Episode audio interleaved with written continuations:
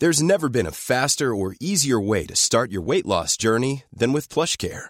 PlushCare accepts most insurance plans and gives you online access to board-certified physicians who can prescribe FDA-approved weight loss medications like Wigovi and Zepbound for those who qualify. Take charge of your health and speak with a board-certified physician about a weight loss plan that's right for you. Get started today at plushcare.com slash weight loss. That's plushcare.com slash weight loss. plushcare.com slash weight loss.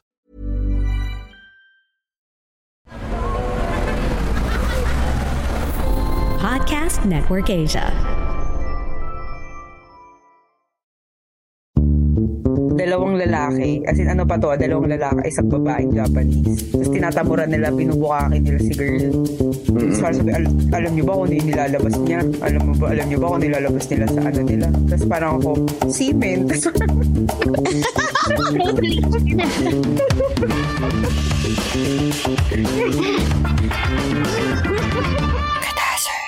Hello, hello, hello, hello, hello, hello, mga kapitbahay. This is you.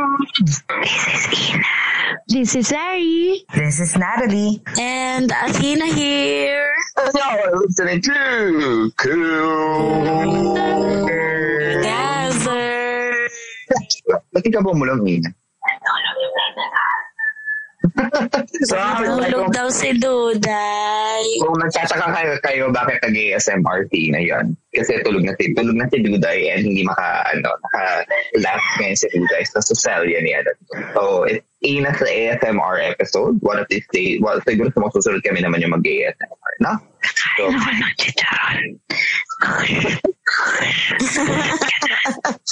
Ganon. So, kamusta kayo mga kapitbahay? Di ba? Ang ano na, patapos na ang summer, no? Hopefully. In a few days or in, a, in two weeks, sana tapos na tong init na to. Kasi ang ina, medyo matutunaw na ako. Ako lang ba? Grabe, sobrang init. Dito pa simula pa lang summer. So, um, ang init na. Pero ma, ano, di ba, prone kayo sa heat. Ano ba?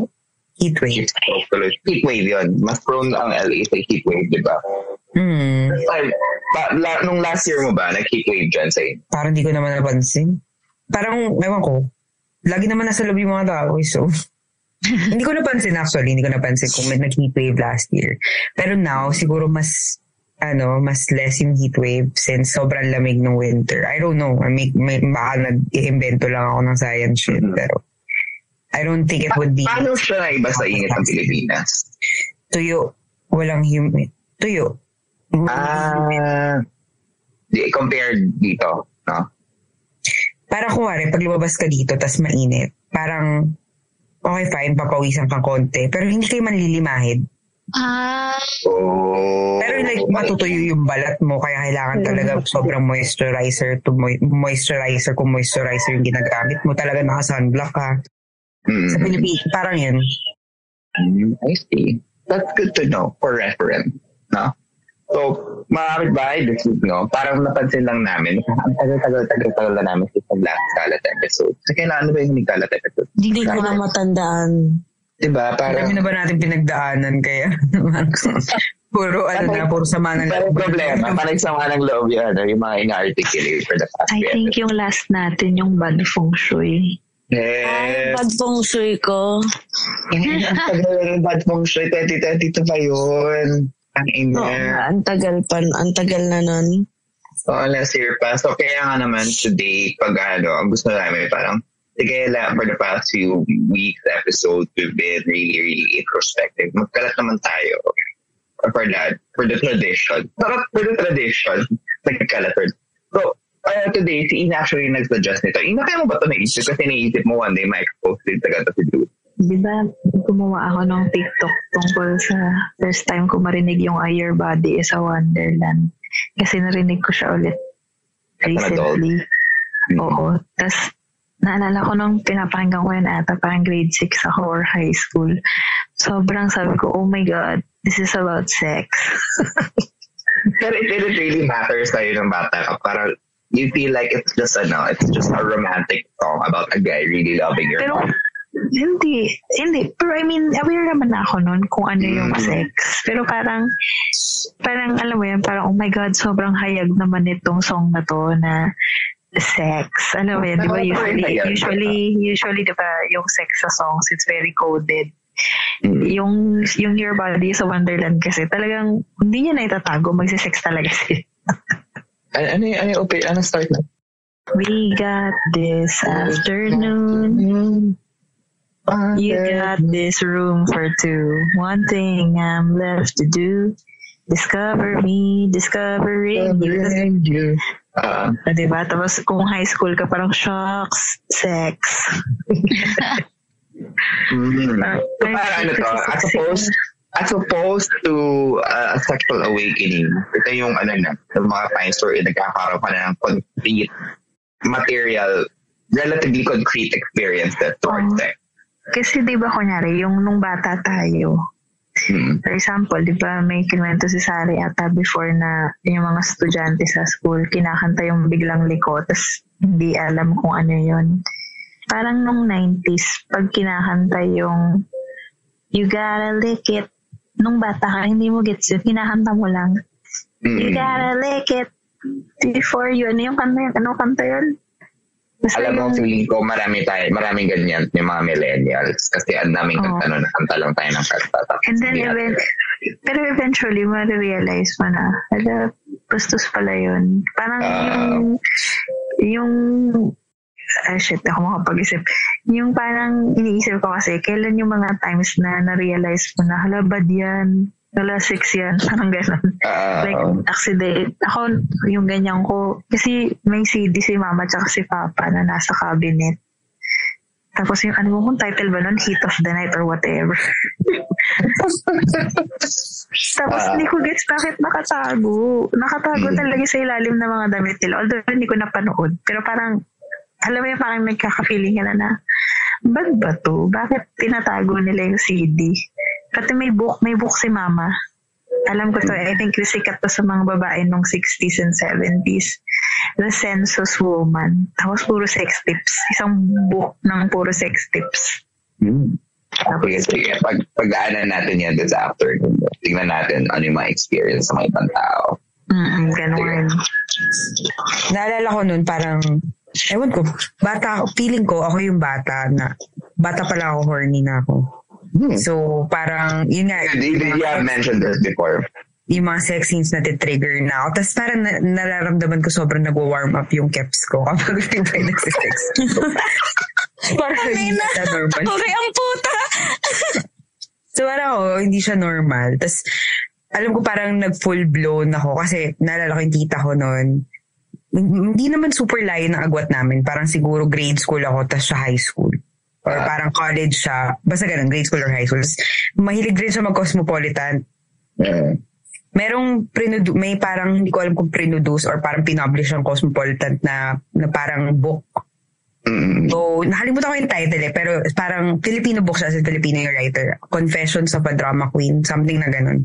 Mm. Tapos yung book na yun parang about, sobrang funny kasi parang sa akin, ang scandalous ng buhay ng babae. Tapos hindi ko in-expect na maging ganun yung buhay ko. About siya sa isang parang girl. So sa About theater girl, na, si theater girl, nag-audition, audition siya. Tapos yung play na yun, first sensual play niya na may nudity. Mm. Tapos parang yung director doon, nakasing niya. So parang sa rehearsal, kuwari habang nagka-company call, hindi ko na nag-gets sa company call yung ginagawa nila.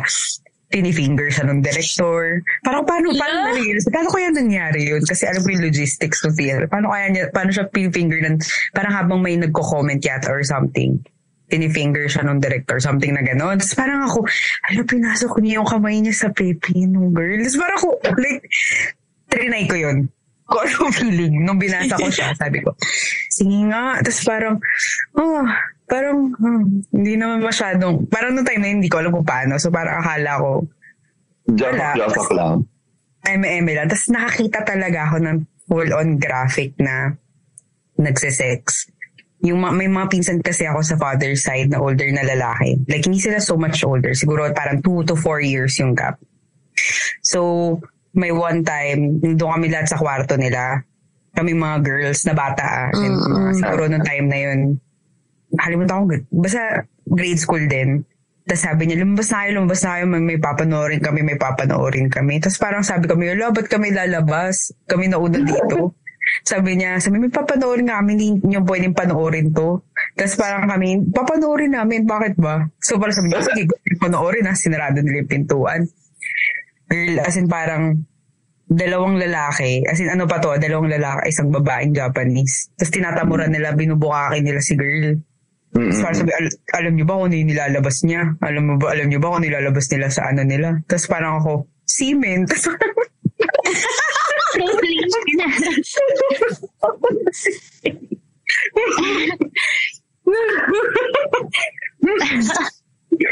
Hindi ko alam. So, proud na proud pa ako nun. Kasi nga, alam mo yun, actively nakikinig ako sa health class kasi parang shit. Pero yun, yun yung mga, I know my stuff. Yun yung mga first experience ko sa Bukake mean in Japanese? Ha? What does bukake mean in Japanese? Does it have a Japanese meaning? Yung sabay-sabay sila tiyatabunan sa mukha yung Alam, babae. al- alam ko yun, pero does it have a, a different meaning? Na, iba't iba eh. Kasi may pagkain din. Na bukake? Hmm. Talaga? So, pwede ako magsabi sa Japanese, where can I buy bukake? Parang parang hindi nila mamasamain. Ito sobrang weird. Medyo, medyo may hawig sa kwento ni Natalie. Pero bata pa lang ako, natitrigger na rin agad ako. Pero Hmm. it's something na I did not explore. Kasi sa Japan, pagdating ng gabi sa national TV, parang naglalabas na sila ng adult videos. Hello? When you say adult, Porn? like porn? Sabay ka mga may Latina? Alam mo yung merong medyo soft porn, meron din pag way past Mm. midnight. Parang yung sa mga videoke, yung mga parang kinahawak-hawakan yung sarili, ganun. Or tumatak nagtatampisaw sa tubig ng nakabikini. May adult channel talagang Ito, lumalabas. gabi, hindi, hindi ganun. channel. Doon sa national channel mismo kung saan ako nanonood ng Sailor Moon. So, Mas, mas hardcore version ng Adult Swim. Eto, ang napanood ko noon, naalala ko, si kuya mo, uminom pa ng kilaw na itlog para Mm. paghandaan yung Yeah. ganap ni little girl. Tapos nakita kong pumasok sila sa room. Tapos naalala ko nung pinatay ng nanay ko yung TV, sabi niya, di ba nag-off na yung TV, bakit mo bubuksan ulit?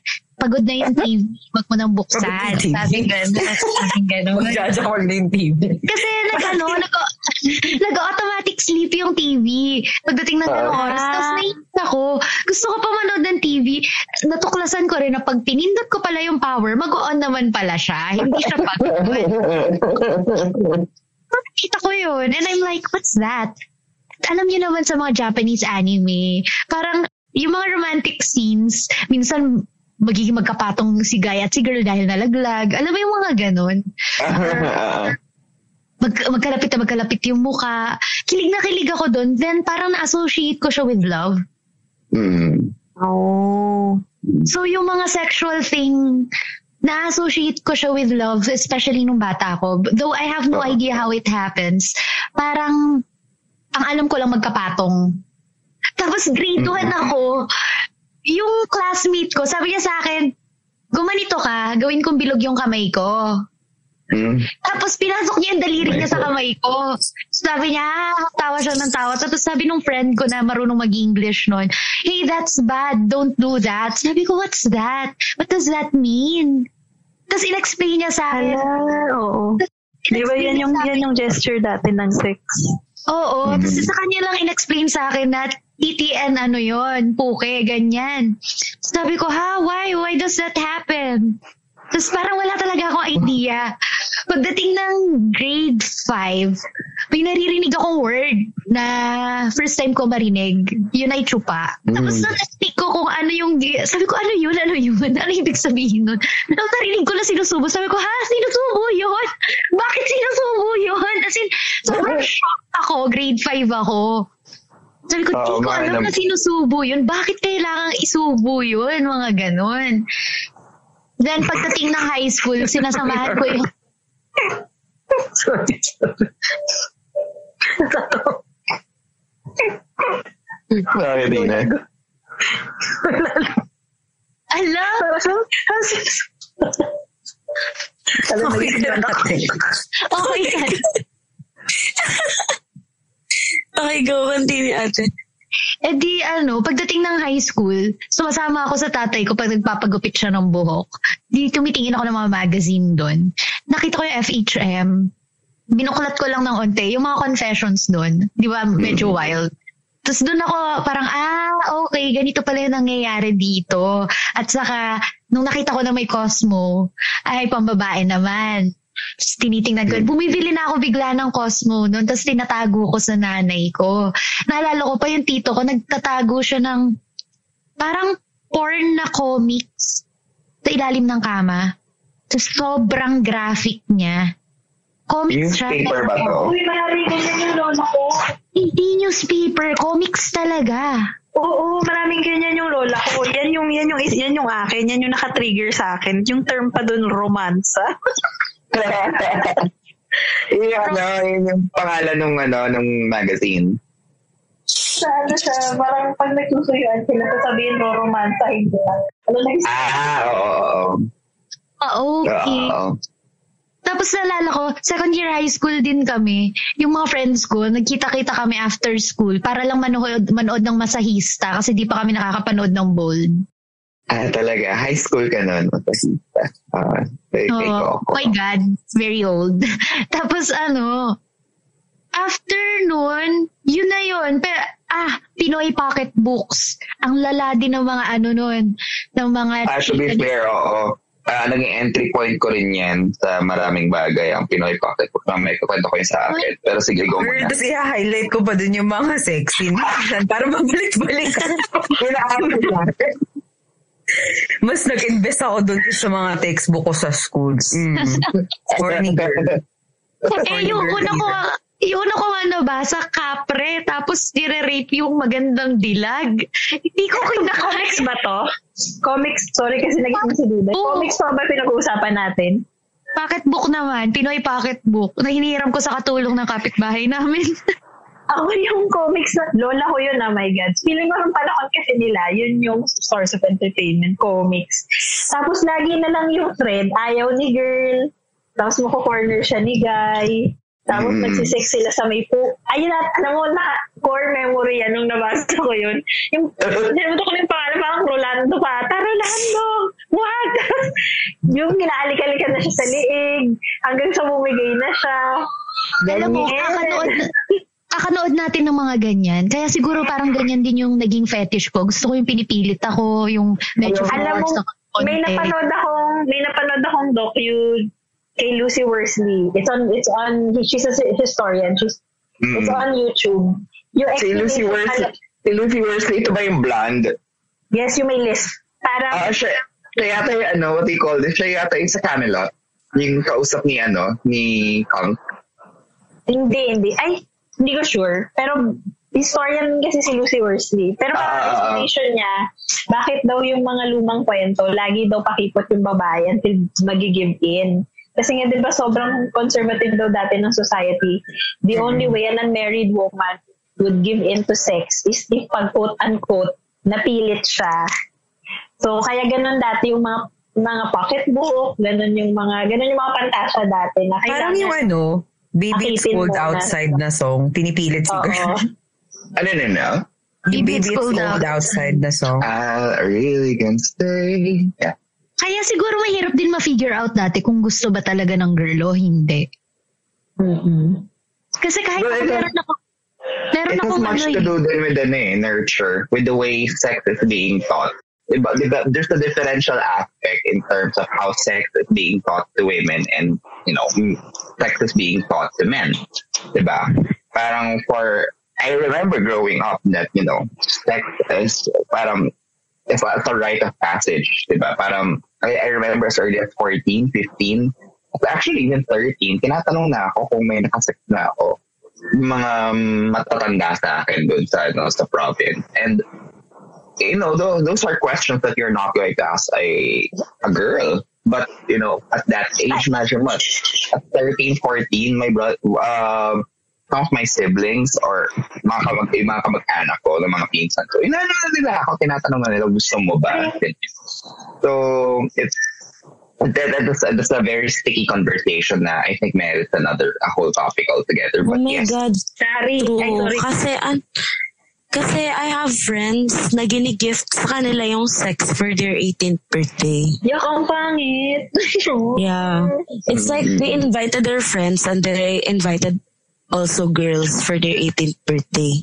Mm-mm. Just parang, ang weird because you wouldn't do that to a girl. Like you wouldn't offer a boy for their 18th birthday, Oo. correct? yeah. Yeah. I mean, you, wouldn't, you, shouldn't, it, you, should- you shouldn't offer that, diba? True, true. Because, you know, Mm. Sorry, naalala ko na, sorry, ba't ako tumawa kanina? Yung sinabi mo, hala, sinusubo pala. Kasi naalala ko, nung high school ako, wait lang. Naalala ko yung classmate ko, first time. sorry. Kasi medyo, hindi naman siya conservative. Pero parang first time ata namin, napakanood ng porn. Tapos yung, yung lalaki, pinasok ko na yung dila niya sa pepe ng babae. Tapos yung mukha talaga, yung mukha na itong klase, parang suyang-suya. Kasi, parang at that time, syempre we were that young. For you, sobrang kadi, kunyari, kahit ikaw yung, kahit babae yung receiver, tapos babae ka, because you've never experienced nor thought in your wildest dreams na ipapasok yung dila sa, pwedeng ipasok yung dila sa pepe mo. Yung galit na galit siya. So yan, so yan, sa nakita niya. Parang, oh, oh, yuck. Kasi mga ganun talaga siya. Tapos parang, natatawa lang ako kasi parang in retrospect, parang yung bata ka, ha, sinusubo pala yun. Tapos ngayon, oh, oo, sinusubo ko na siya ngayon. Parang gano'n. Ano yan, I, I'm may kapitbahay na nag-message to Kodazers before na parang magjowa sila for the longest time. Tapos, parang hindi pa sila nagsa-sex. Tapos, parang sabi nung, nung guy, oh, sige, kung ayaw mo mag-sex, kahit oral na lang. I-blowjob mo ako. Tapos si girl, dahil hindi niya alam yung blowjob, parang sabi niya, so nung nilabas ni girl, inang guy yung TV. Si girl, ang ginawa talaga niya, umi...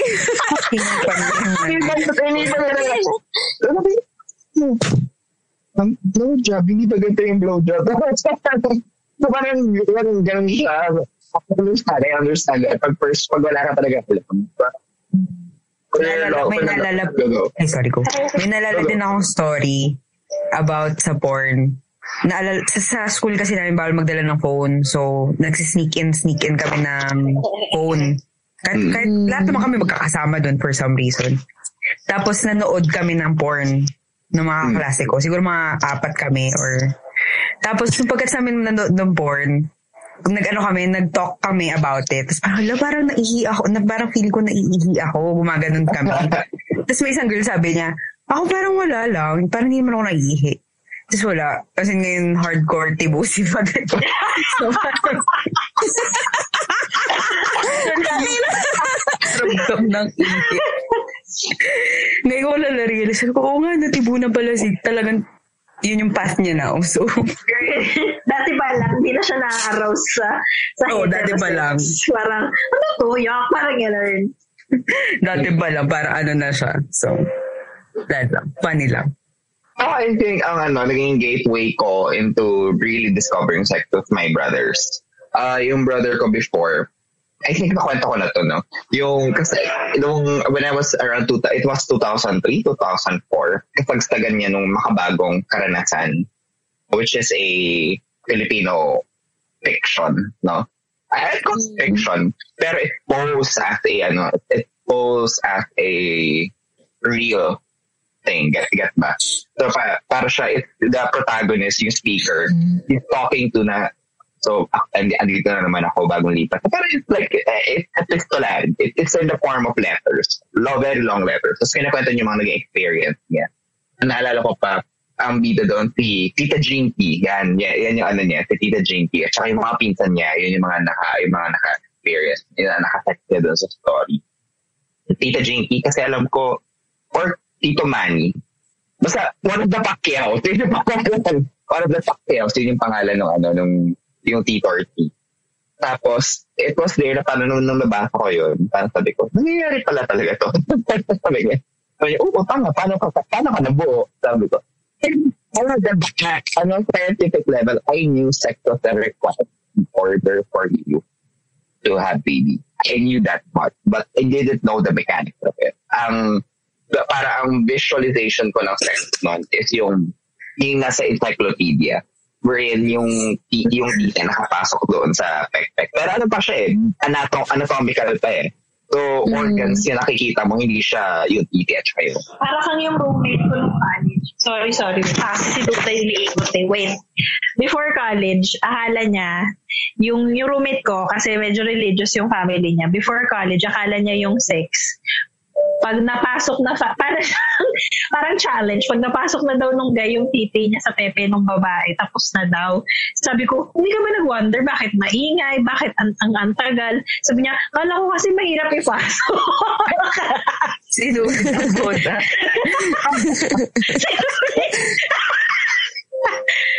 Yun, sabi niya, kala ko kasi mahirap ipasok, kaya nag, kaya nung gumagano-gano sila, "Arr, arr, arr." sabi ko, hindi girl, hindi ganun yung sex.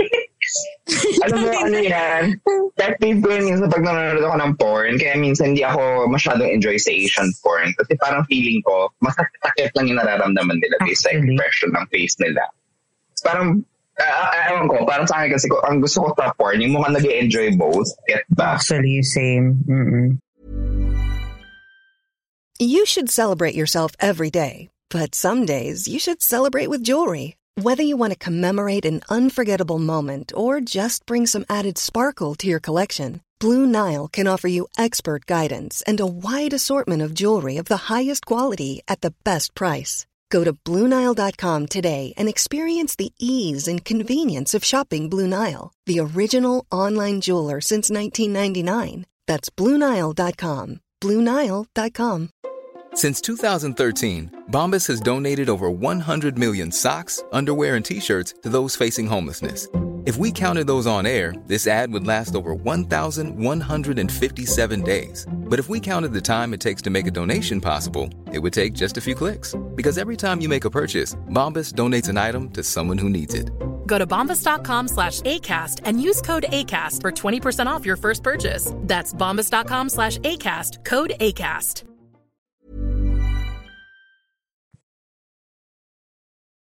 Eh, lalo na sa, lalo na pag gay porn, as in pag check mo, Vietnamese, Chinese, Japanese, eh, Southeast Asian na, lahat talaga makikita mo parang, na, parang di naman masaya. Parang okay pa ba si kuya?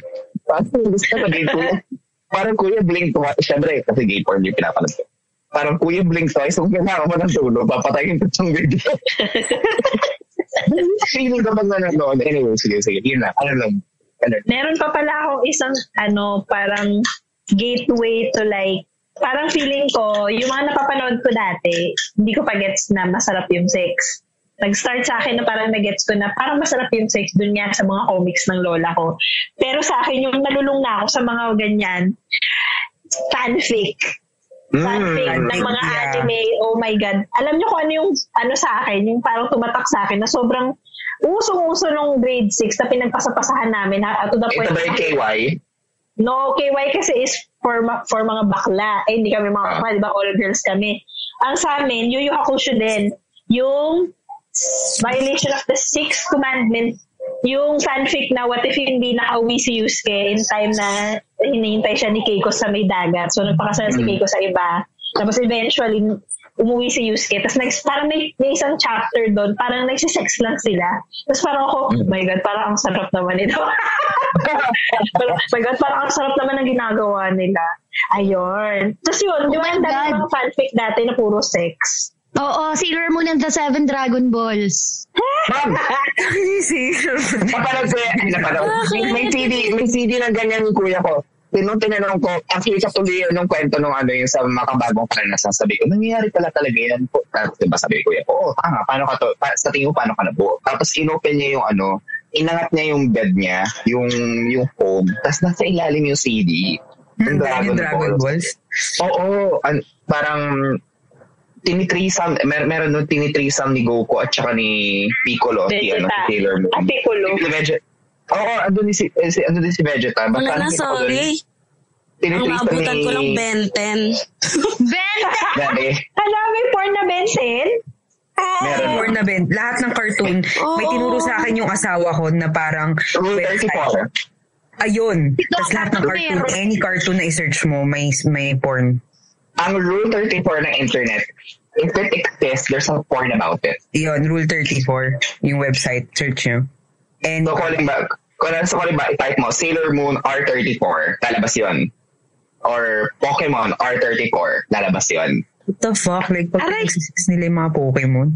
May Meron, ma'am. impossible pa nga eh. Meron din. Girl. I'm bothered na alam ko lahat. Ang pinakamalala nakita ko doon sinesex ni Tiger si Po. So parang like, what? Tang ina!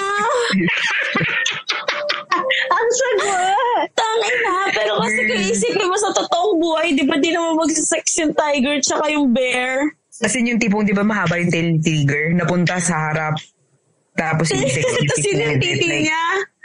Oo. like, Uh, but yes, some Sabagay. people, some people derive pleasure and find pleasure in looking at those things, no? Yeah. parang don't shame someone's yum. Oh, that's good. Don't shame someone's yum. Pero, uh, pati for rin your sa community, I retract, hindi kayo yucky. Cute. uh, it's it's interesting. At the very least, it's in, uh, no, no, not at the very least. It's interesting. The way sexual expression is, is different, varies from people to people. No? Parang na, maganda yung nag-bring up mo kanina, Sari, na parang yung sa Athena, yung pag hinahalikan sa leeg, di ba? Parang alam mo na na may mangyayari or doon buibigay. Alam mo, because of that, yun yung lagi ko nakikita visual cue sa mga films, sa mga porn na pag hinalikan na sa leeg, mag-get it on na. Tapos para, para I think that influenced me so much. I was really disappointed nung sa akin na siya nangyari. And parang, hmm, parang hindi naman ganun ka. parang hindi naman, hindi naman mas yung pakiramdam pag halikan sa leg. Depende yata sa tao kasi ako pag hinalikan ako sa leg, ganun eh. Talaga, ako hindi. Parang, okay. Ako but, gusto ko you know, yun. At ano ko siya, erogenous stone ko din yung leg. Parang Really? lahat pala eh, noo. Sensitive ba? Bawat parte ng katawan. Yeah, but I was really, uh, it was a letdown for me nung sabi ko, nung, ayun na, halikan na ako, nung first time ko, no, halikan na ako sa leg, tapos parang, parang hindi naman ako bumigay. Let down sa akin yung finger. Sobrang nag-expect ako sa finger. Like, from the book, parang, oh, parang enjoy na enjoy si girl bumukha Ala, ka oo, tama. Ako din parang, sa "What the fuck? finger. Ang sakit naman na to. Talaga. Parang, kaya mo na ba dalo tatlong, sabi ko, gago. After everything, Sarina, what were your letdowns, no? Nung, what, when you were first reading or watching sex, what were the things you were excited to experience, but then when you experienced it firsthand, it wasn't that glorious? Hindi pala ako nakamute this whole time.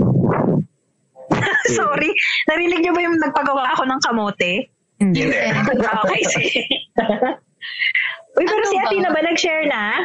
Oo, ah, yung ano mo, first time mo, Tina. Ah, sige, si Athena muna and then yung tanong ko kay, ano, kay Sari at. Yung first time kong makadiscover, tumatay ako.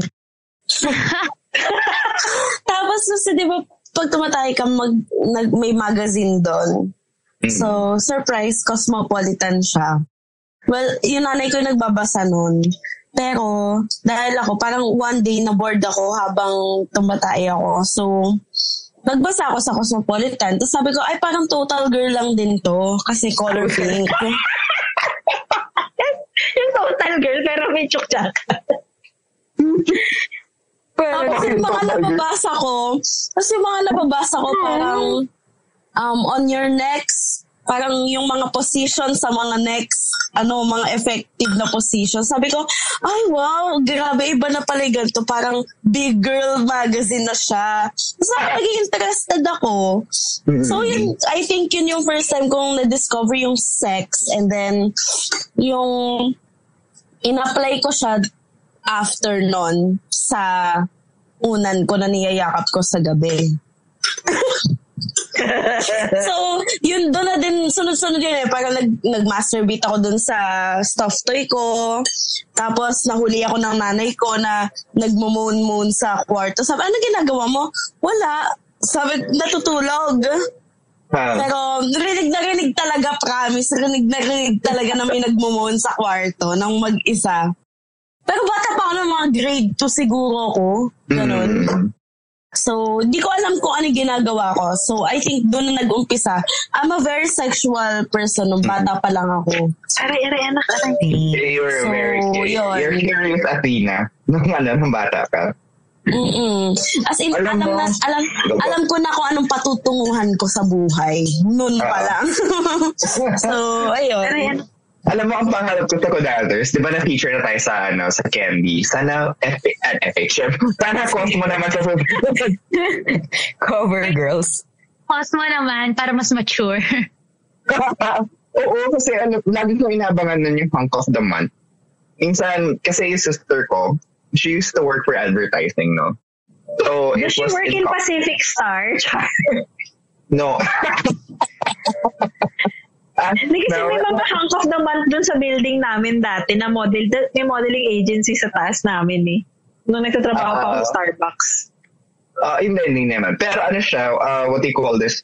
So it was incumbent onto her, you know, to stay updated. And of course, before the internet wasn't really that much, you know, that big at the time. So she relied on magazines.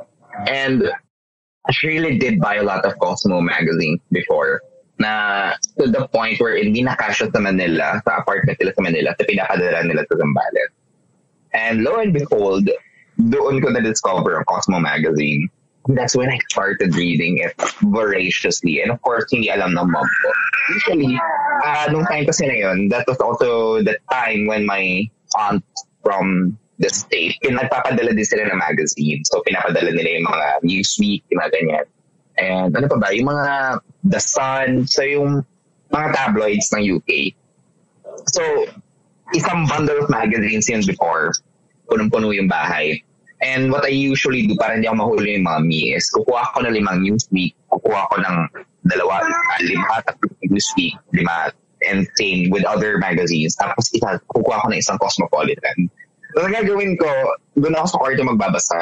Then doon ko, imbis na yung Newsweek babasahin ko, magbabasa ako ng Cosmopolitan. And doon, doon, I think, in a way, I, I would say it provided for me a healthy way to satiate yung, ano ko, yung sexual curiosity to growing no because uh, there, these were adult and that's why I think I didn't have any shame on the pagkukwento then because yeah you know these are people who are telling stories about their sex life and of course under the guise of anonymity yeah. but then I don't gonna discover na you can talk about it in a, in such a way wherein it doesn't have to be uh, I mean nakakatawa kasi ako nagsasabi no na it doesn't have to be Yeah.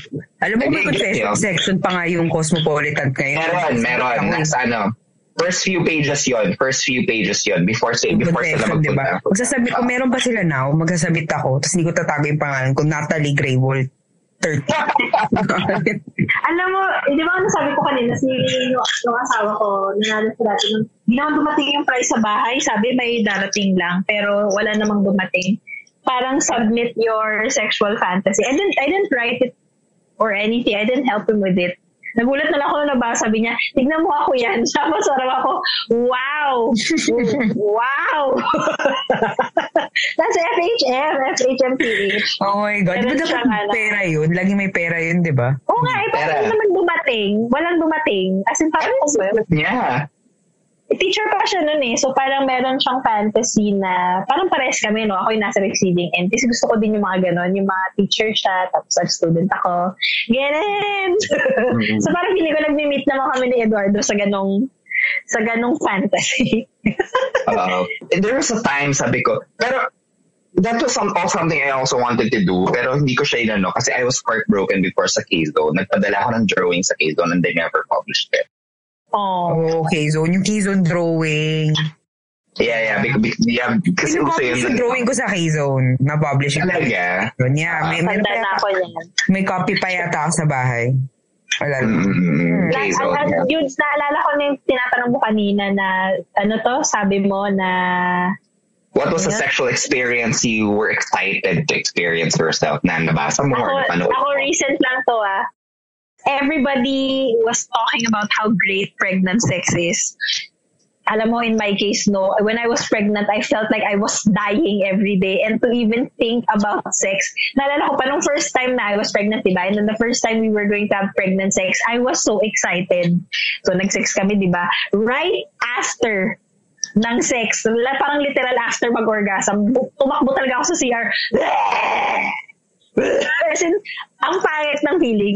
So to me, parang ako, why is everybody raving about pregnant sex? Pero yun, mm. but other than that, yung nung bata pa, akala ko din big deal yung pag hinahalik-halikan ka na sa dibdib and stuff. I used to imagine hinahalikan ako sa dibdib and sa leeg. Tapos, bali, I really felt na parang peak sexual thing yon And then, nung nangyari na siya, parang sakto lang. sakto lang, mga halik sa dibdib, halik sa leeg, ganyan. Mm. How about you, Sari? Was there something? What's your, ano, what was your sexual letdown after reading and, you know, watching this stuff? Maganda yung first ko eh. And lahat ng, yung recent, parang, lahat ng gusto kong mangyari, nangyari naman. So, wala, wala akong letdown so far. Buti ka pa. Oo. Oh. Sana all. Ma'am, sana all. Ma'am, sa akin. Ano, Diyos. I feel like, ano eh, I don't want to finish the act nang hindi ko nakukuha din yung gusto ko or hindi ko nako-communicate. So, dog. so, every time, I have to make sure na hindi ako madi-disappoint. Ganon. Kasi umiinit yung ulo ko eh, natitrigger ako pag hindi ko nakukuha yung gusto. Pagdating sa mga ganong bagay ha, na parang, oh my God, you did not let me finish. Pero mm. meron kasing mga panahon na okay lang sa akin kahit hindi. Mm, yung masarap siya kahit di ka nag-come. Uh, so, wala, hindi ako na-disappoint. Parang lahat ng pinicture ko sa utak ko, nagagawin ko with one person, nangyari siya. May payoff siya sa'yo.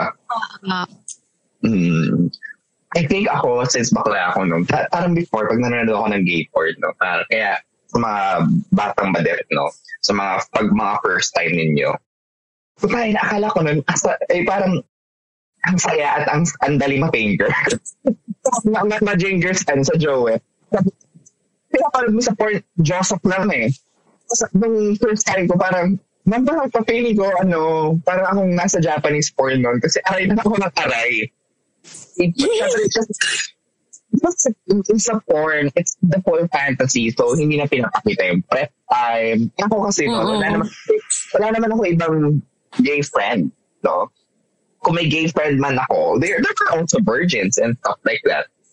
Or kung halimbawa, parang, I knew there was going to be pain. I had an inkling. I had an idea. But it was never, it was never quite clear to me until I experienced it myself. And oh my God, parang first time ginoso, parang, hindi mo ang first akong ginanto at at nag-persevere na sabi, nagsabing, shit, sasarap din to. Bago sa my mind, paano siya nag-aral ng sumarap siya?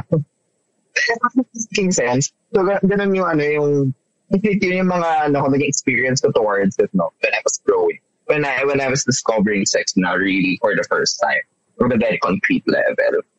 But I think, uh, tama din yung sinabi ni Ina before that for a lot of Filipinos, naging entry point natin to to sex is yung mga yung mga no- novels, yung mga ang tawag doon? Comics mga, yung akin, hindi ano, hindi ano to. Necessary yata yun sabi. Hearts. Yung mga Precious Heart Romance na novelette, no? Na, I remember, na, there was a time na sumikat yan sa buong school. And surprise nung high school ako, and surprisingly, the, the nuns didn't say about anything about it.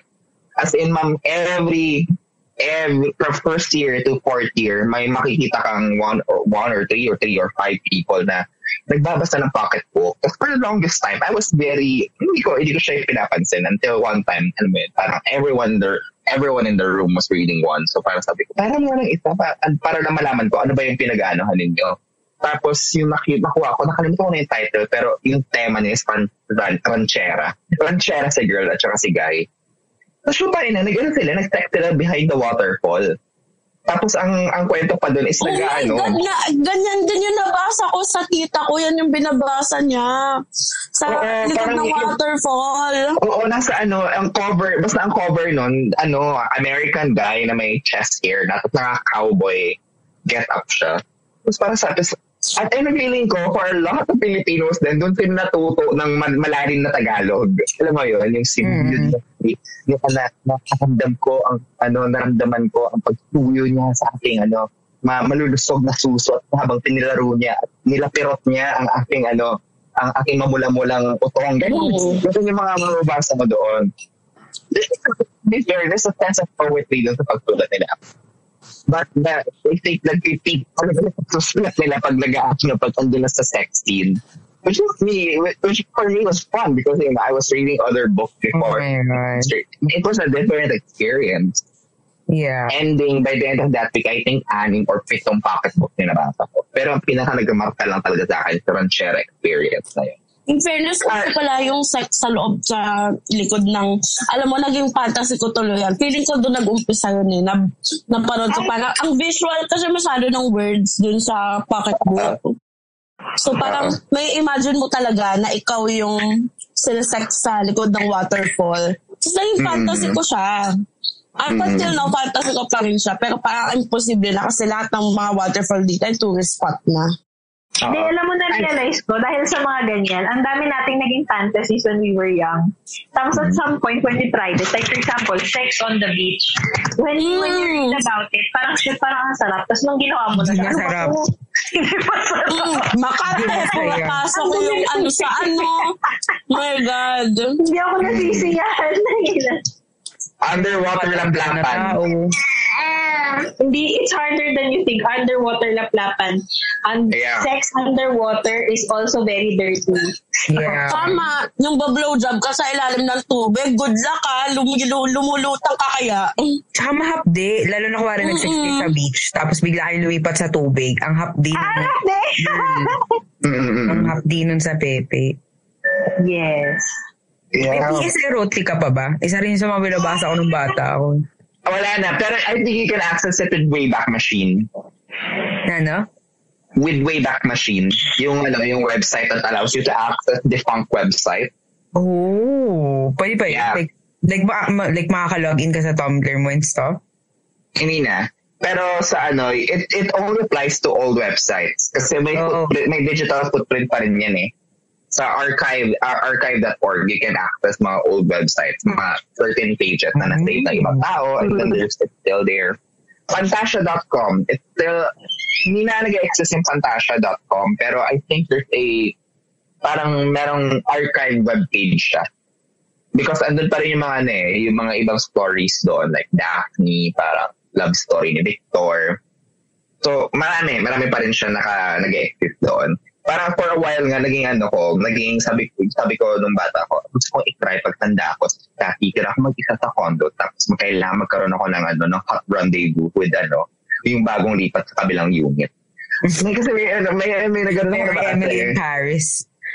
Oo, tapos parang tangin na nagsasek sila sa gym, nagsasek sila sa lahat ng amenities ng ano ng ng yu- ng ano ng building nila. Sa feeling ko, tangin na feeling ko nga hindi ko magagawa kahit kahit i-try ko. Kasi parang wala, feeling ko hindi ako designed for that. And meron na kayong kwarto ng jowa mo, so like, di mo na kailangan. Yun nga, di ba? Ito was another letdown for me, public tech. Parang I thought it was something that I'd be into until mga ayoko lumalabas ng ano, ng kwarto. Kasi parang feeling ko, ay, ay, hindi ko pa natatry sa, ay, ayoko, ayoko sa living room. Gusto ko kwarto lang. Gusto ko, wala ko ibang aalala. Ano mo yun? In Yeah, mas bata-bata pa na, na-enjoy ko siya. Ngayon like parang, huh, may bother, may kwarto naman tayo. Mm. Ito, question ko for Ina.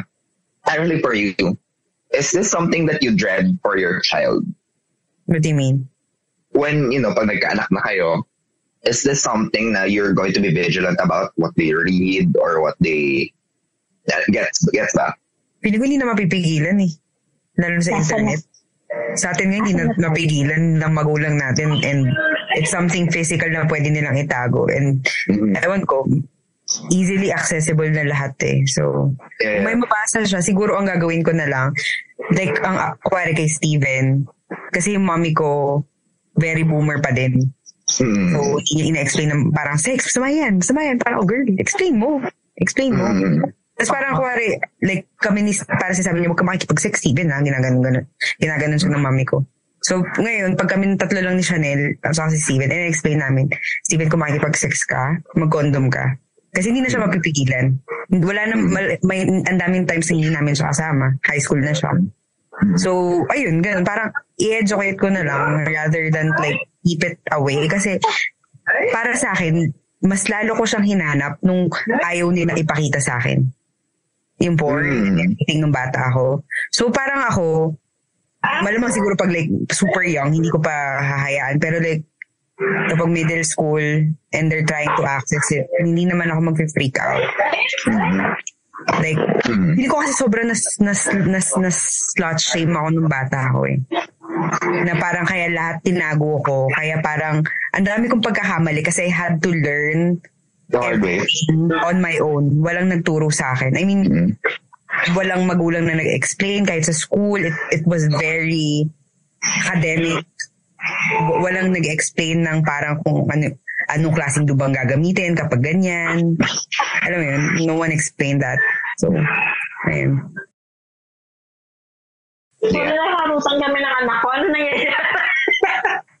Parang, are is, yung mga kinakwento natin nun, are this experience that you're going to be vigilant about your child, about Duday? Alam mo ako, hindi kasi kami pinigilan ng parents namin. Though it's parang siyang unspoken something. Mm. Never nila kami, parang siyang, it's like a neither confirm nor deny. Parang, dyan yung magazine, you did. May tinatago sila, syempre yung mga CD kasi porn yun. Yung books about sex, yun nga yung Census Woman. Meron din palang Census Man. Yung Census Woman, it's a whole book about like, dati nga nung bata ko, hindi ko pa gets yun. Eh. Sabi niya, ate, ito ata yung, sabi niya, niloloko niya ako, ito yung book kung paano nabuntis si mama. Parang ako, ha? Hindi ko pa gets kasi super late ko pa nun. Tapos nung marunong na ako basa, di binabasa ko. Di ba nga, nandun mga tips paano mag-blowjob, parang the butterfly flick, parang the butterfly flick mo daw yung ulo ng penis niya. Gano'n. Hindi, parang feeling ko, nung nakita na ni mama na, na binabasa ko, tinago niya lang. Pero parang hindi na namin pinag-usapan or something like that. So parang feeling ko, parang step forward ng onti yung parents ko. But not because they wanted to speak about sex, but because they just didn't know how to talk about it.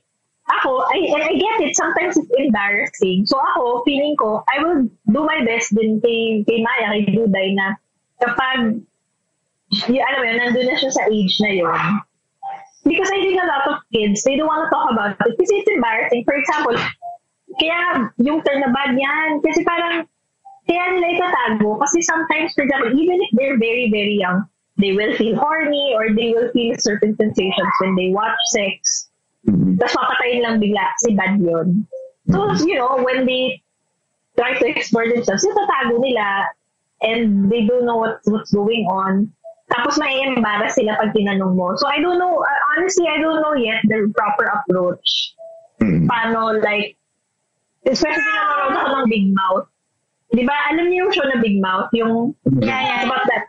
You know, those, those cartoon siya eh, about, you know, preteens exploring, discovering their sexuality. Parang may isang eksena doon na, medyo, ano kasi, medyo mas modern yung parents ni, sino yun yung the black little girl? Ang tawag niya, Ah. kapag horny siya, tapos sinakam niya yung pillow niya, worm dance. Tapos parang, nakita siya ng mom niya, wino-worm dance niya yung pillow. Sabi lang ng mom niya, just remember to do your worm dance in private. Parang gano'n. Tapos parang, I think parang one time ata sa school sleepover, Dinala niya, dinala niya yung ano dinala niya, tapos nakatulog siya, pero wino-worm dance niya yung unan. Sabi ng mga classmates niya, oh my God, she's masturbating! So alam mo yun, ganun din siguro na parang they were a step forward into telling her na parang, when you do that, do it in private. But they never really explained na masturbation yun. You know? So when she was doing it, you know, in public and people saw her and people were saying, oh, she was masturbating. Parang napahiya. So I Para ano, para I think, ano doon, on the opposite end, ano, the, you have Nikki's parents then. yung, yung, talagang they're very open about it, no? Hmm. So parang ako, hindi ko alam, honestly, as a parent, hindi ko nakuha yung baby ko literally. Parang how do I open this up to you without you being embarrassed? Because you will be embarrassed. If you're embarrassed, they're embarrassed. Kasi nga, ano ba to? Parang, tapos sa tat ako, sabi pa ako ng nanay ko na, oh, ito yung puke, ito yung tite. so I don't know. But honestly, at least we'll do it a step further na we'll try to talk about it. Don't shame them for feeling that way because it's natural. Ganyan. Doon mo feeling ko pag, ano, on the, hypothetically, pag nagkaanak ako, I'd, I'd ask one of you guys to talk to him. Assuming na straight siya. Assuming na straight siya. Because I don't think I can give any advice on having sex with girls. Uh, ikaw, sorry, how about you? Is this, you know, hypothetically, you have a child. Is this something that, what, do you have a plan about it? Or is this something na naisip mo? Ah, alam mo, lagi ko lang iniisip is, i- i-discuss ko naman siya, pero do it with purpose Mm-hmm.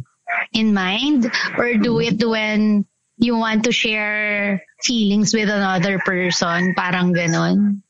I think I will explain it in detail scientifically, but also will explain na parang it is something you do when words are not to- enough to express an emotion, especially when it's love. And sometimes, ano, kasi natatakot ako na baka maging masyadong important ang sex dun sa bata. So, parang kailangan i-explain ko rin sa kanila na, you know what, it's trial and error as well. Na sometimes, kahit ibibigay mo lahat dun sa isang tao, hindi pala sa kanya napupunta. Hindi, hindi, pala, hindi pala sa kanya. So, you can try again. It's not bad that you, alam mo yun, that you sleep around. Ganon. How about you, Athena? Ako, honestly, hindi ko alam kung ano magiging approach ko sa future child ko, if ever. It, it comes to sex. Kasi I'm self-aware na inevitable matago ko sa kanya yon Because, hello, nasa internet na lahat. Like, kunyari nag-Y8 games siya. Yung ads dun sa Y8 games ay sex, porn, whatever.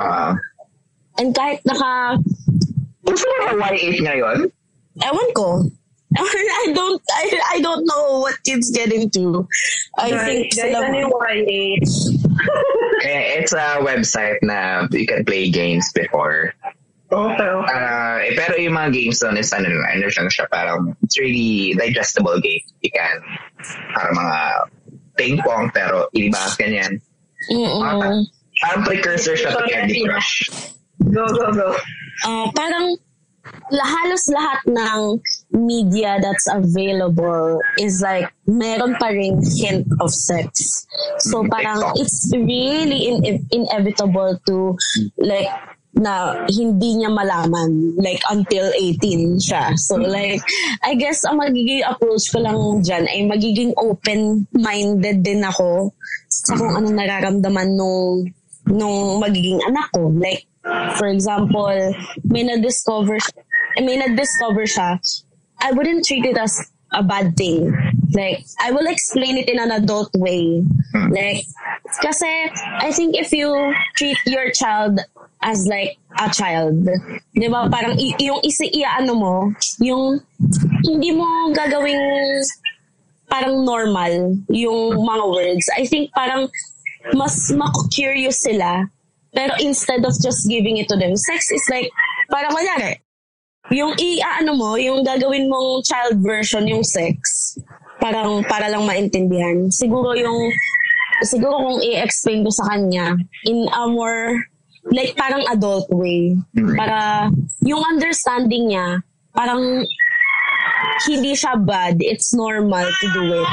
But then there's also like may harm doon and you have to be careful, mga ganun. Hmm.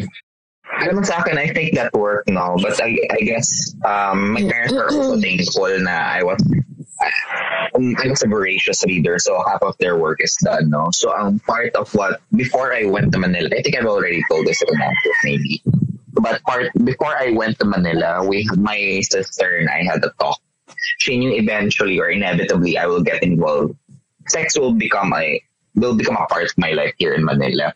Ang naging request na lang niya sa akin is parang you, you have to remember when uh, sex is, uh, you know, it's a physical act, but there are certain components of it that you have to satisfy or that you need, or there are certain components that you have to, or consequences that you have to be aware of. Of course, there's the physical consequences.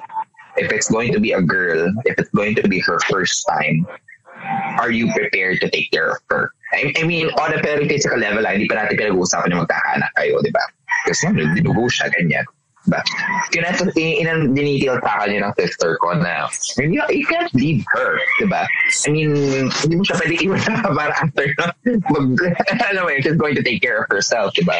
So that was something. So like, dahil there's an emotional component when you do sex. When you do sex.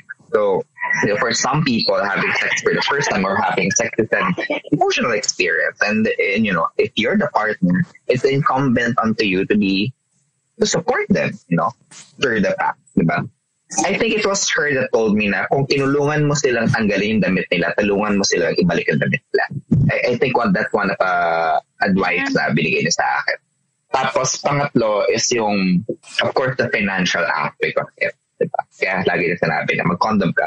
Mag-condom ka kahit ano mangyari, mag-condom ka. Huwag kang papayag na wala. Because you have to be able to answer those three requirements or those three components. Am I prepared for this physically? Am I emotionally prepared for it? Or number three, am I financially prepared for it? In case I'm not able to satisfy one of each, no? All of it, no?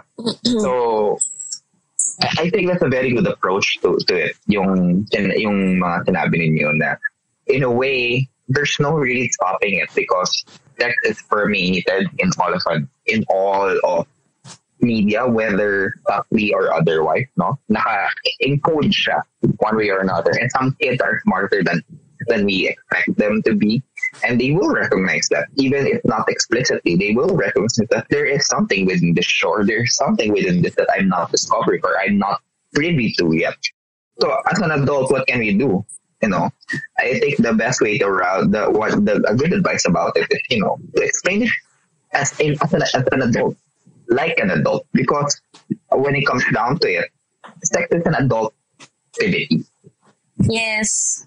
Because you know, the assume, assuming that you know we're following the idea of an adult, you know, someone who can provide for themselves and stuff like that, someone who has a, a sizable number of experiences that will be their reference, no?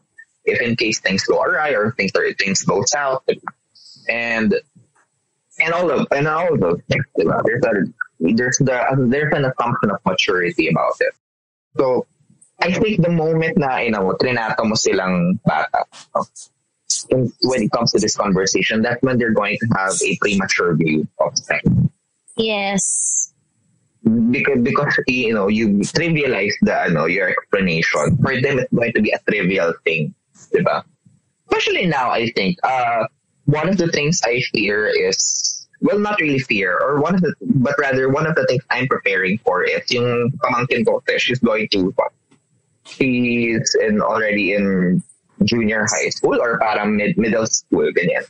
Mm-hmm. So, the goal is mag-aaral siya sa Manila. And when that happens, of course, ako, it's ako sa magiging guardian sa dito sa Manila. And I fear for that time, or I want to prepare for that time wherein hindi na siya nagkakwento sa kinamami, as sa akin na siya nagkakwento because, you know, yung mga experiences niya ay hindi na na uh, she would feel na it's not appropriate para kay kay mommy or she would feel uh, embarrassed to talk about mom to talk to mom no?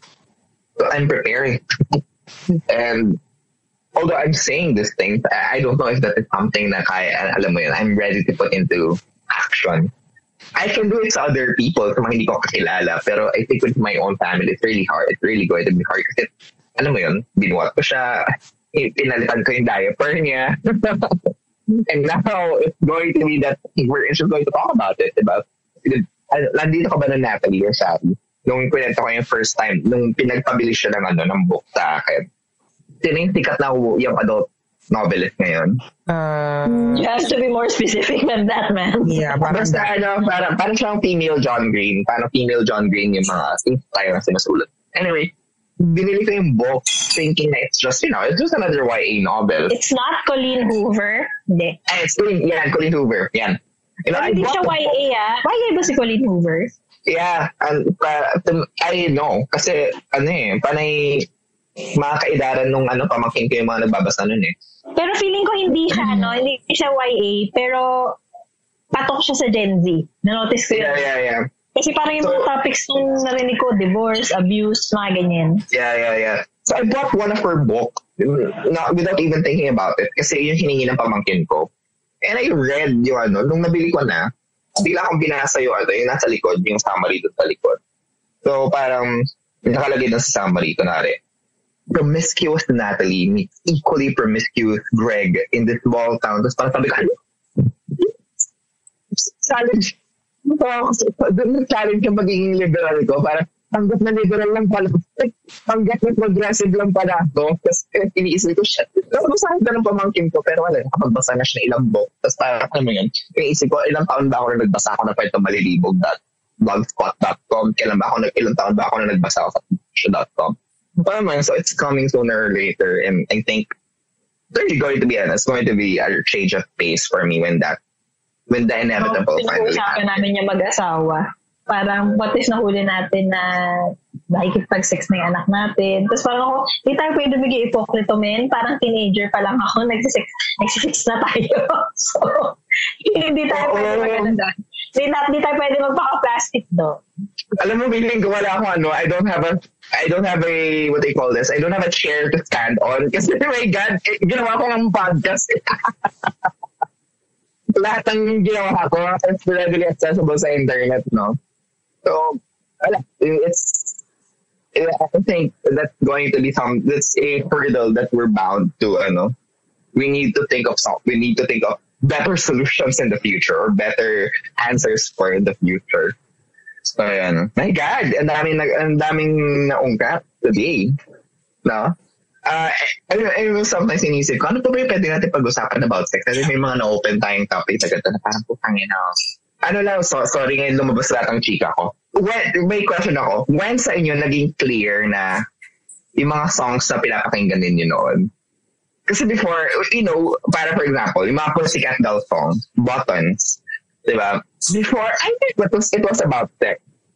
But when did it hit you na really about sex? Na parang Nung- you, you, got, you got a vivid imagery na ng mga kanta. Nung binabasa ko yung mga lyrics sa song hits. Yeah, actually. College. When you were living it, the songs na sinasayaw mo sa club. Na parang.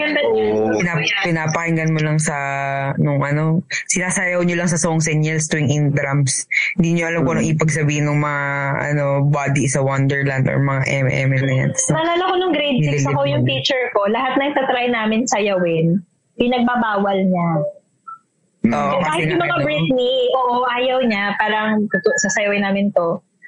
Parang, di ba yung, yung crazy, baby, thinking of you keeps me up all night. Sabi niya, ay, wag yan, wag yan, kahit kaya yung course. Sabi namin, sige, kakanta na lang po shit. kami. Siyempre, yung kananta na- namin, yung, yung runaway. Parang gano'n, feeling ko, ganun yung interpretation ng teacher ko. Parang ganun kasi ka-conservative yung teacher namin dati. Tapos parang, di ba may, may part sa course na, Close the door and lay down upon the floor and by candlelight make love with me through the night. Gusto namin kantahin yon nung Christmas party. Ayaw niya. So parang kami, bakit? Bakit kaya? bakit kaya? Pero ano mo, naramdaman ko yan. Pero sige, to, tap, tapusin mo na yung kwento mo.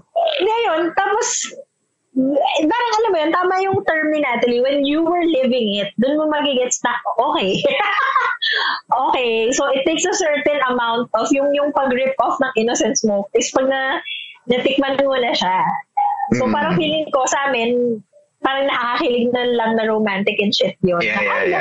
lovemaking, ganyan. Tapos sa kanila parang, ah, sex pala yun, gano'n. Ah. so, alam mo yung ending, kinanta na lang namin yung Christmas party, Pasko na, sinta ko. So, wala kasi siya, wala kasi siyang pinayagan na kanta ni isa. Para gusto namin sumayaw ng Britney. Lalo yung Genie in a bottle siguro, kaya pala gano'n na lang reaction niya. If you wanna be with me, Oh my God, sinayaw namin, sinayaw ng grade 6, hindi kami, yung mga kaklase ko, yung promiscuous girl. Yung advisor namin, shock na shock kasi surprise na ako. girl. Number. Ma, meron kami surprise. Promiscuous girl. si, Terry- si Terry pa yun, si Terry pa nagturo noon. Tanong mo si Terry. ah. Terry. Si Terry, Terry, UP. Pero yun sa theater. Oo, grade 6 kami nung tinuro niya yung promiscuous girl dun sa mga klase. That's for my parents. Terry is really, ano, parang when you look at her, is very, parang, sinabi looking. Mag-feel, parang feeling mo, okay, to study, ganyan. But then, mer meron pala siyang gano'n, may ganong leader pala siya. Ano mo na-experience ko yung pinakwento ni Ina nung may one time. I think, um, Ay, wala akong upuan para sa kamay. alam mo yung pag nanonood lang kayo ng mga randomized video, parang bilang white noise, habang nag-work kayo or something. Tapos, ano, may one time, uh, nag-work ako, biglang tum- tumugtog yung, ano, yung intro ng The Voice. The Voice Kid. Diba? Na, This is The Voice. Tapos may gano'n, diba? Tapos biglang sumunod, tapos mag-ano yung magta-transition yun to the song na, diba? Tapos biglang, after The Voice Kids intro, ma'am, ang nag-play is, ano, Stay With Me ni Sam Smith. Tapos kumakanta, nine-year-old. Feel na feel na nila. But the Christian in me jumped out nung narinig ko yun, no? So, my God, so even progressive as you think you are, there would be things that's really going to make you jump out of your, to make the Christian jump out of you. And may gusto ko sana itanong ka sa pinig ko, this is another topic altogether, eh, but pasadahan ko na siya ngayon na tanong. One of us grew up Catholic naman, di ba? Yeah. Half-half. When you were experience, you know, grew up around it, no? Mm, Yeah. When you were when you were exploring these things, did Catholic guilt ever hit you? Nope. Doon na lang. Really? Ako din, no. Doon lang, kaya naniniwala ako nung sa sinasabi sa akin ng bata ko, may, may, na may sa demonyo ako. Kasi hindi ako nakakaramdam ng guilt. Ako, Nahulihan ako Catholic ng... guilt sa masturbation. Wala. Ako Masturbation. sometimes, kasi may, ano, may cross sa bahay. Pag nagwa-masturbate ako, nakikita ko si Lord. Tapos parang Oh my- nasa sorry lang ako. Pero parang wala talaga akong, eh, nakipag-sex nga ako sa church, di ba? Yun yung weird sa akin. Ako Kasi di ba parang... Ay, sorry. eh, maiisip mo yung, kware, like, kware, mag-masturbate ka. Tapos parang maiisip mo si God. Tapos parang biglang mababalitan yung iniisip mo pinagmamasturbate mo na mukha ni God. So doon ako mapapasap na parang, like, gusto minsan itutuloy ko na lang. Pero alam mo yun, pero hindi naman talaga ako, like, in- ewan ko, basta siguro mas takot sa parents than Catholic. Yeah, oo. Ay, totoo hindi, yan. hi- hindi takot, pero parang shame. Kasi nga parang dati, nung health class namin, kaya nga di ba dapat i-standardize ang sex education. Nung health class namin, yung isang teacher namin sabi, pag nasanay ka doon nagma-masturbate, hindi na daw magiging masarap yung sex. Tapos, na- parang sinishame, parang siyang, nang shame siya ng mga babae na nagma-masturbate. Ganon. So ako, nung, nung ganong age ako, ay, ba't ako noon, high school ata ako noon, kapag nagma-masturbate or something, nag-guilty ako at na- na-ashame ako to the point na pinagdadasal ko na, as in yung ganun, dumalok sa process na yun na, to the point na I prayed na ayoko nang ma-horny. Mm. As in, ganong level. Ay, talaga? Grabe, ang lala. Mm. Oo. Tapos parang feeling ko, eventually, nung nag-college ako, parang actually maraming maraming nawaksi sa akin nung nag-college ako eh. Parang yung pagiging pa, pa, privilege ko, yung feeling ko, ang ang tali-talino ko and everything. Kasi you meet a lot of people in college, di ba? Tapos nung ko na-realize na what's the point just being ashamed of, you know, feeling that way. Mm. Imagine mo ah, parang nafe-feel mo na yun dati pa, pero you were so ashamed of how you were feeling. Actually. Actually, ako, when I, I think even now, every now and then, parang ko na about after the deed, parang before, parang my God, my God, ang tayo maging bakla. Tapos after, my God, ang dumi-dumi ko. My God. Now, it really sticks to you because remember I was ano, eh, I was Catholic school from nursery until college. So whether I like it or not, it's embedded yung ganong ano yung teaching sa akin, no. So that was that was something I'm I grapple with before or even until now, like I mentioned, even until now, it's there. But you know, eventually I was able to outgrow it or put it on the back burner of my mind. But you know, but again, that's another Kala ko put ni topic Duday. altogether. Sorry. Ah, ano pala niya, leg pala niya, cute. Ah, parang haba-haba ng episode na to. Feeling ko magkakaroon pa to ng katuloy pero towards other topics ng ano lang na-cover natin dito, no?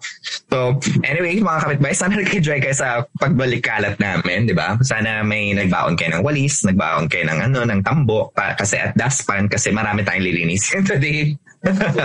Pero I'd like to take this chance para pasalamatan ng Podcast Network Asia. Maraming salamat for your continued support. And of course, we'd also like to give a shout out to our co-affiliates. Uh, guys, if you enjoy listening to podcast, go listen to our co-affiliates. Just check out Podcast Network Asia's website. Tapos kayo rin mga kapitbahay.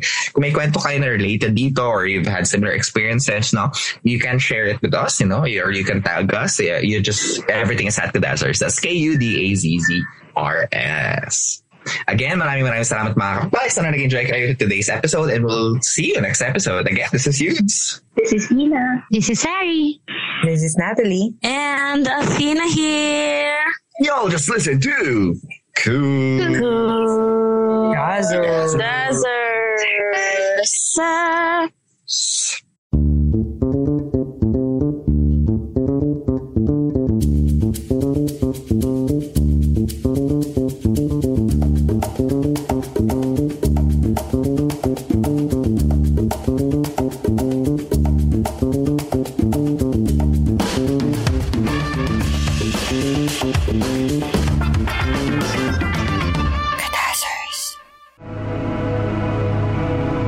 Opinions expressed by the podcast creators, hosts, and guests do not necessarily reflect the official policy and position of Podcast Network Asia, the hosts of the program, or other programs of the network. Any content provided by the people on the podcast are of their own opinion and are not intended to malign any religion, ethnic group, club, organization, company, individual, or anyone or anything.